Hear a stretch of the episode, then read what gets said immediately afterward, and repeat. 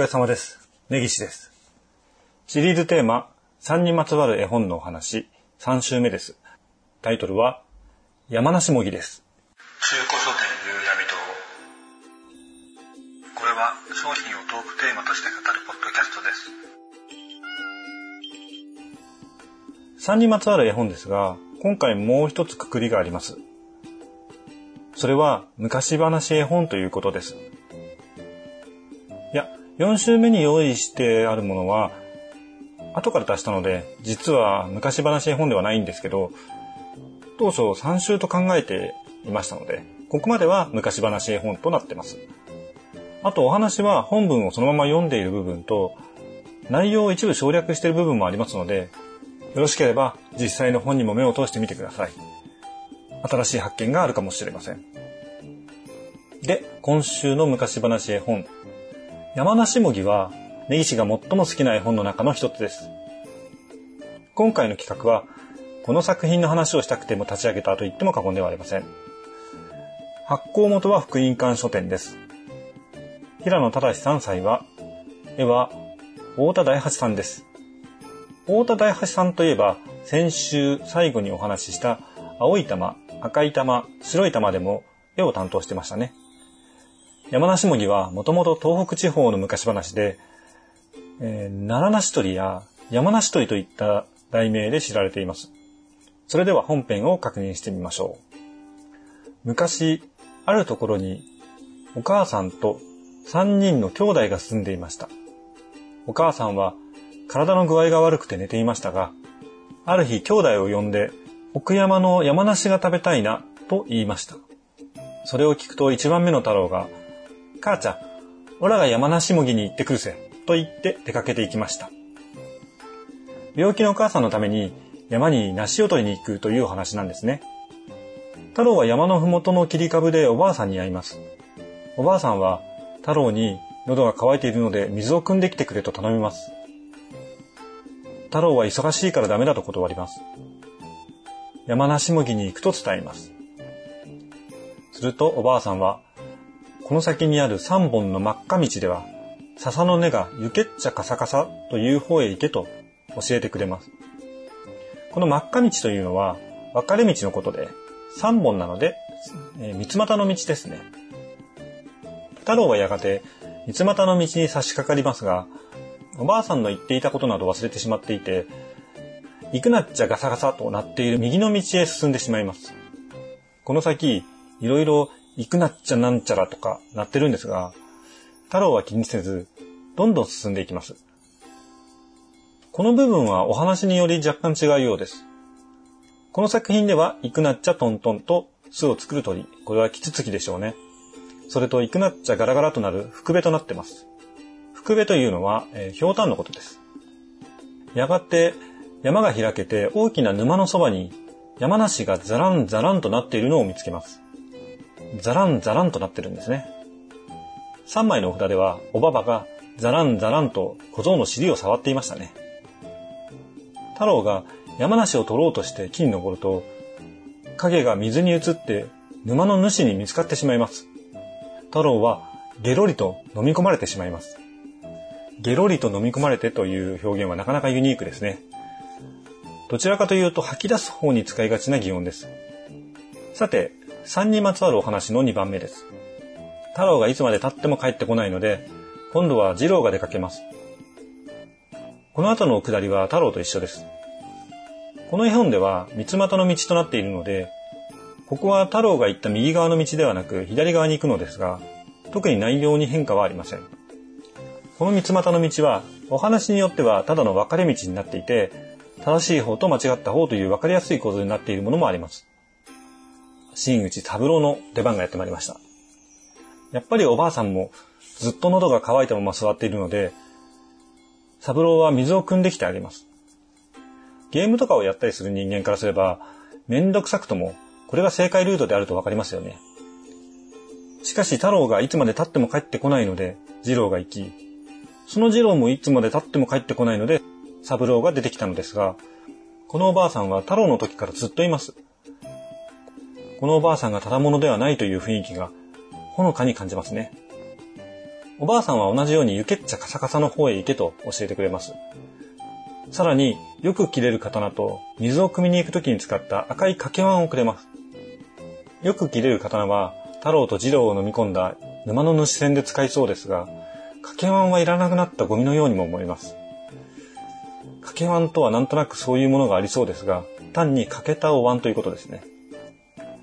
三つ股の道に差し掛かった時も、きちんとおばあさんの言ったことを思い出し、三郎は笹の根がゆけっちゃカサカサとなっている真ん中の道へ進んでいきます。正解ルートを進むと、山梨の木は風が吹くたびに歌っています。東の枝はおっかないせ。西の枝は危ないせ。北の枝は影映る。南の枝に登りんさい。ザランザラン。メロディーはわかりません。三郎は、これは良いことを聞かせてもらったなや、と言って、山梨の歌に従って南の枝に登って山梨をずっぱりもぎ取りました。ずっぱりもぎ取ったんですね。しかし三郎は最後ミスを犯します。降りるとき、うっかり違う枝に乗り換えてしまい、影が沼に移ってしまいます。それを見た沼の主が三郎に襲いかかります。そこで、おばあさんからもらったよく切れる刀が役立ちます。武器があれば沼の主など大したものではありません。というかこの刀、切ったところから腐ってぐにゃぐにゃになりという表現があるので、何か不思議な力があるようですね。もしくは、沼の主は回復力がないのかもしれません。倒した沼の主の腹の中から、ほうえす、三郎やーい、と、小さい声で呼ぶものがあり、腹を割ってみると、青い顔をした太郎と二郎が出てきます。狼に食べられた豚とは違い、丸飲みにされた二人はまだ生きていました。ただ青い顔をしているので、沢の水を掛け碗で汲んで飲ませます。二人はみるみるうちに元気になりました。この掛け碗は、回復アイテムだったようです。インディー・ジョーンズでも、聖杯はくすんだ木の杯でした。関係ないですけど。帰り道、おばあさんはいなくなっていて、三人はおばあさんがいた切り株に山梨を備えて帰ります。そして、お母さんに山梨を食べさせると、お母さんの病気はケロケロっと治りました。それからは、親子4人楽しく暮らしましたとさ。お母さんの病気は山梨で治ったんですね。多分掛け碗も試してると思いますが。このお話のポイントは、山梨を取りに行くルートについては、最初から一貫して嘘はつかれていないというところです。ふもとの切り株にいたおばあさんは、水を汲んできても来なくても、きちんと正しい道を教えてくれています。つまり、太郎でも二郎でも、二郎の時点でうまくいってしまうと、太郎を救出することはできないんですけど、もう少し慎重に状況を判断していれば、自分の力だけで山梨を持って帰ることができたのです。これを読んでる人も、間違った方へ進む太郎や二郎が、間違った方へ進んでいると認識しやすい構成になっています。そこら中にそれを裏付けるヒントがあるのも特徴です。3人のキャラ付けがされているお話もあるようです。太郎は力持ちで、二郎はのんきみたいな感じです。今回の作品は3匹の子豚のように無能な2人と有能な1人という構成になっています。力を合わせて何かを成すというのは比較的近代的な考え方で、昔は能力のある人間が他を助けるというものが多い気がします。そしてそれが当然の役目として描かれています。最後、三郎が枝を間違えるくだりは、彼が何事もそつなくこなす嫌味な存在ではなく、少しお茶目なところがあり、そのおかげで結果、太郎と二郎も助けられたという風に仕上げられていて、好感が持てますね。この絵本でしっかりとアンテナを張っていれば、世界にはいろいろと正解に導くヒントがあるということを教わることができます。おばあさんは不思議な力を持った存在にも見えますが、ただのおばあさんにも見えます。冒険の道のり、そこかしこにあるヒント、より有利になるアイテムと、それを手に入れるためのクエスト、そして特殊な方法でしか手に入れることのできない最終アイテム。最後の強大な敵との戦いと勝利。仲間の救出と目的の達成。こう考えると、どこかロールプレイングゲームを思わせるようなとても楽しい昔話絵本でしたね。といったところで、今週はここまでです。最後まで聞いていただいた方、ありがとうございました。絶対好きじゃないですか店長。なんだかんだで食いついてきますよね。全部夕闇堂なの？むしろ追いマヨネーズ。しますお見舞いねマンジマンジマジマンジそれ耐えられますか、心が。どこ向くのちょっと前向いてほしいんだけどな。普通に家って言ったから普通に言ったのに、普通に中古書店夕闇堂ですよ。イントネーション細かいですね。当たり前じゃないですか、ちょっと早く。中古書店、夕闇堂、始まるよ意外と、意外と足音入るね。根岸です。ゆずい派ですはい。はいご飯食べてる人はいいとして。もう一枚引いていきましょうか。はい。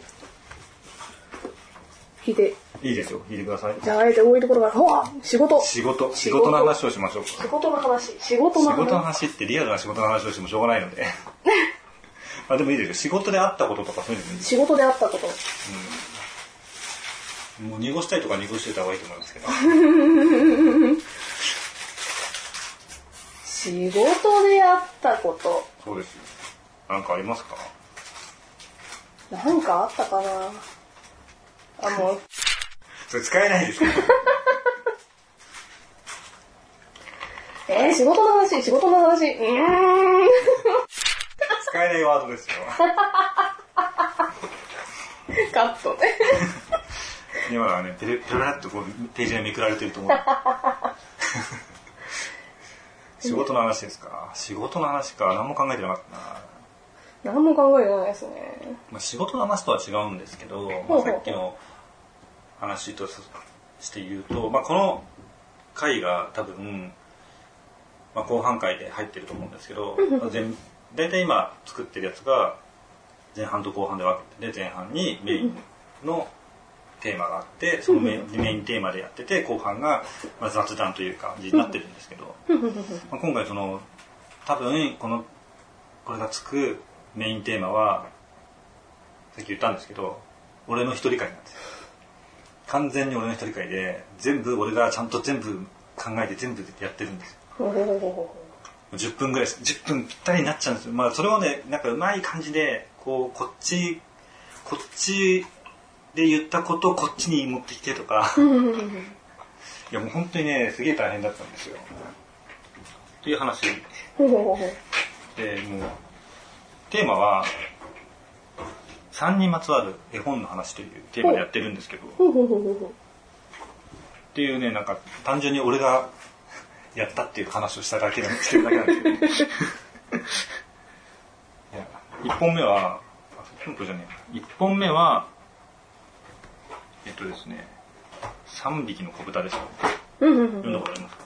それは割といろんなところでお話こ聞いたれね読んだりのぜひあの本編聞いてもらいたいんですけど。ほうほうほうほう。多分想像してたのと違う感じだと思います。今の多分ここの辺今回のやつってあれなんですよ。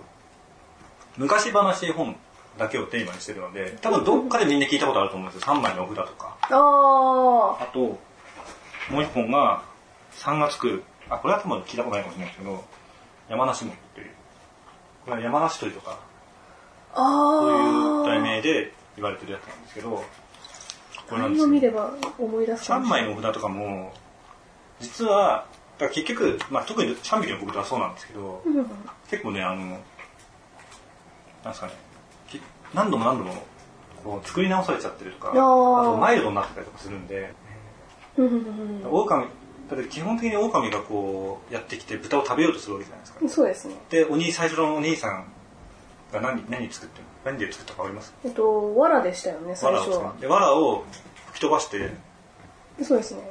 襲いますよね。襲いますね。でそのお兄さんどうなりました？え隣に逃げたんじゃないですか次。あー。あもしかして。そうね。なりますよねっていう。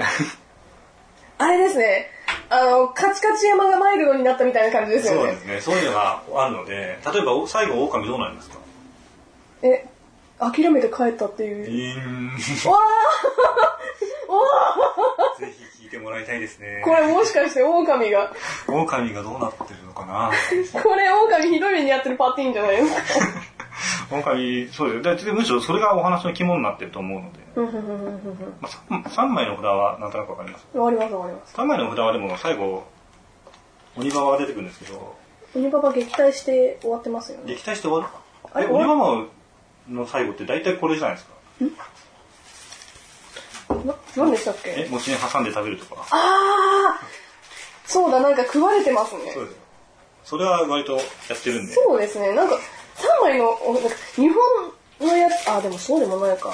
日本のやつも結構マイルドになってますよね。そうですね。なんか、カチカチ山は、その、入り口を、本当の話を聞いて、ベーナ、タヌキ、ベーナ、みたいな。